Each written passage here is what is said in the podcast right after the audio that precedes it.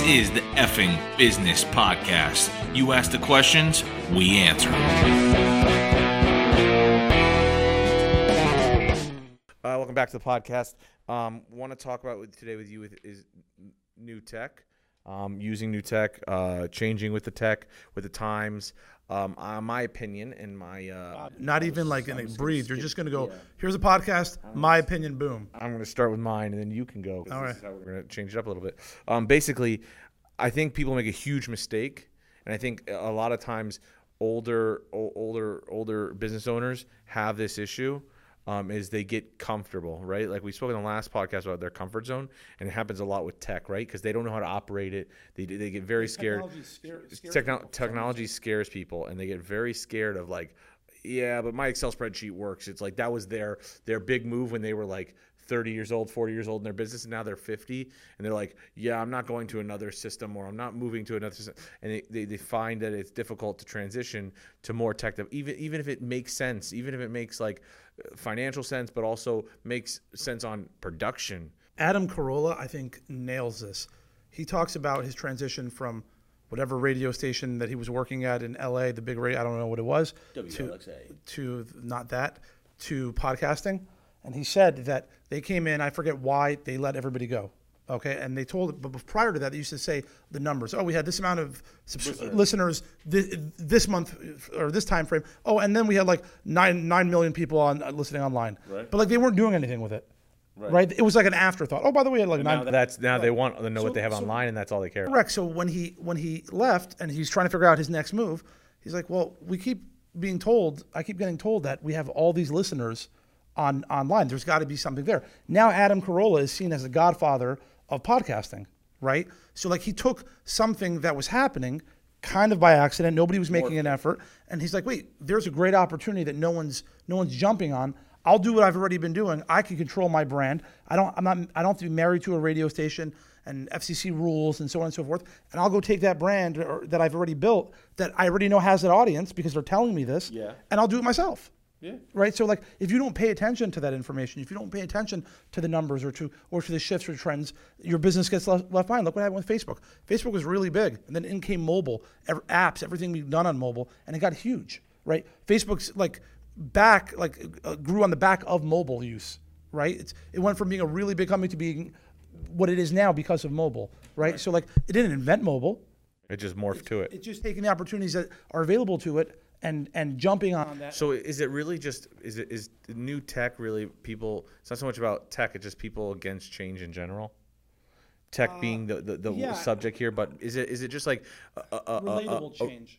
Change for them is always difficult, and like tech, it's now even a more scary thing because it's not everyone's in that same mindset of understanding how it works. Like we're pros of continuing to push the limit of on the tech and how to make everything easier, web based, everything like that. But when we get these programs, when we get these things, it's like, holy shit, there is so much stuff like we have to do here, heavy lifting and change. There's a scary part to it. Right. But I think it's also the people who have been successful. They didn't get there overnight.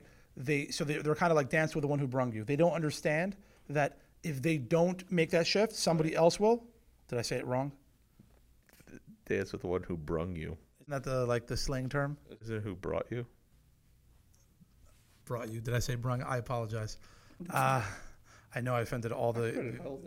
Okay, so I think that they're thinking to themselves, I'm not a user of that technology. Right. Okay. I don't understand it. Why am I going to go now invest in that area when it's working all here? But they don't understand that there's going to be that shift. And in many cases, by not going to the new technology, they're putting themselves out of business. And you've seen that with all these giant companies. You saw that with Blockbuster. You saw that with Kodak. Mm-hmm. Those are giant examples, right? But even on smaller instances, if you're not going to, one, at the very least, technology is going to improve your business, right? Two, if you don't make that shift, you may go out of business, right? And it may not happen overnight. It could take weeks or years or decades. Correct. Someone else is going to do it, and then you're an afterthought. Correct. Blockbuster could have bought Netflix. Yeah. They laughed at people like to go on Saturday night and look at look on the back walls of Blockbusters and see the new releases. But really, it didn't matter as much once Netflix said, hey, you can get your DVD right away, the next day, and you can now stream it live. And that was the end of Blockbuster. And they could have bought them for $10 million.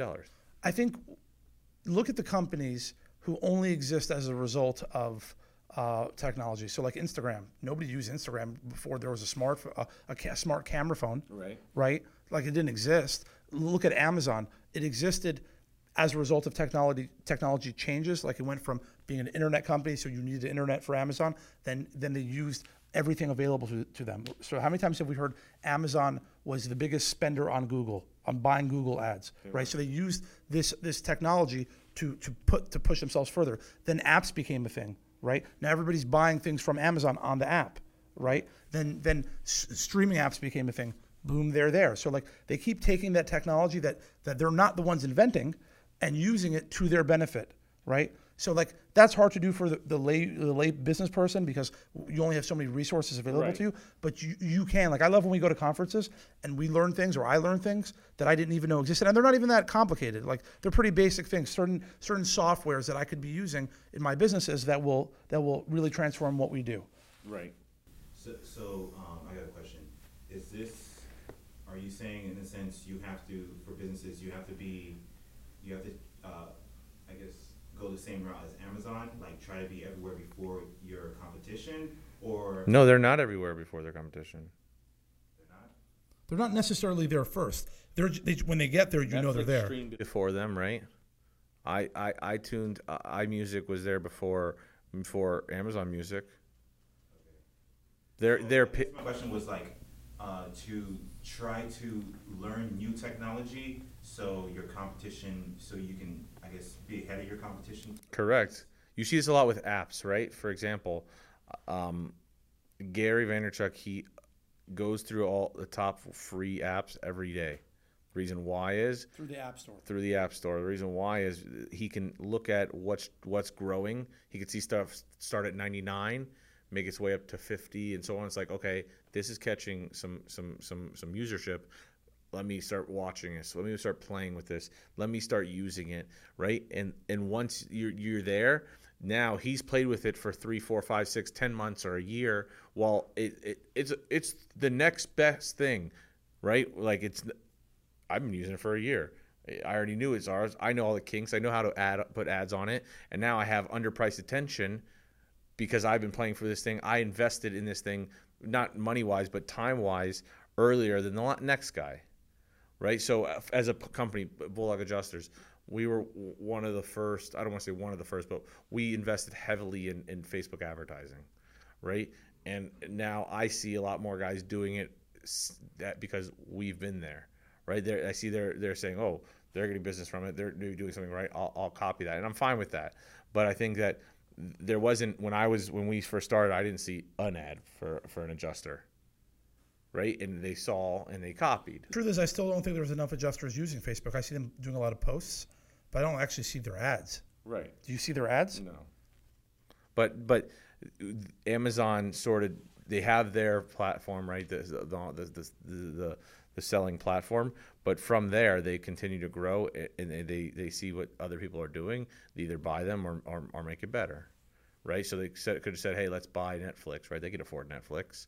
But why don't we just make our own and keep everyone in our world, right? They want everything to be labeled Amazon. That's why they have Amazon Basics, right? Amazon Basics for basically everything, electronic wires, dry erase markers, because.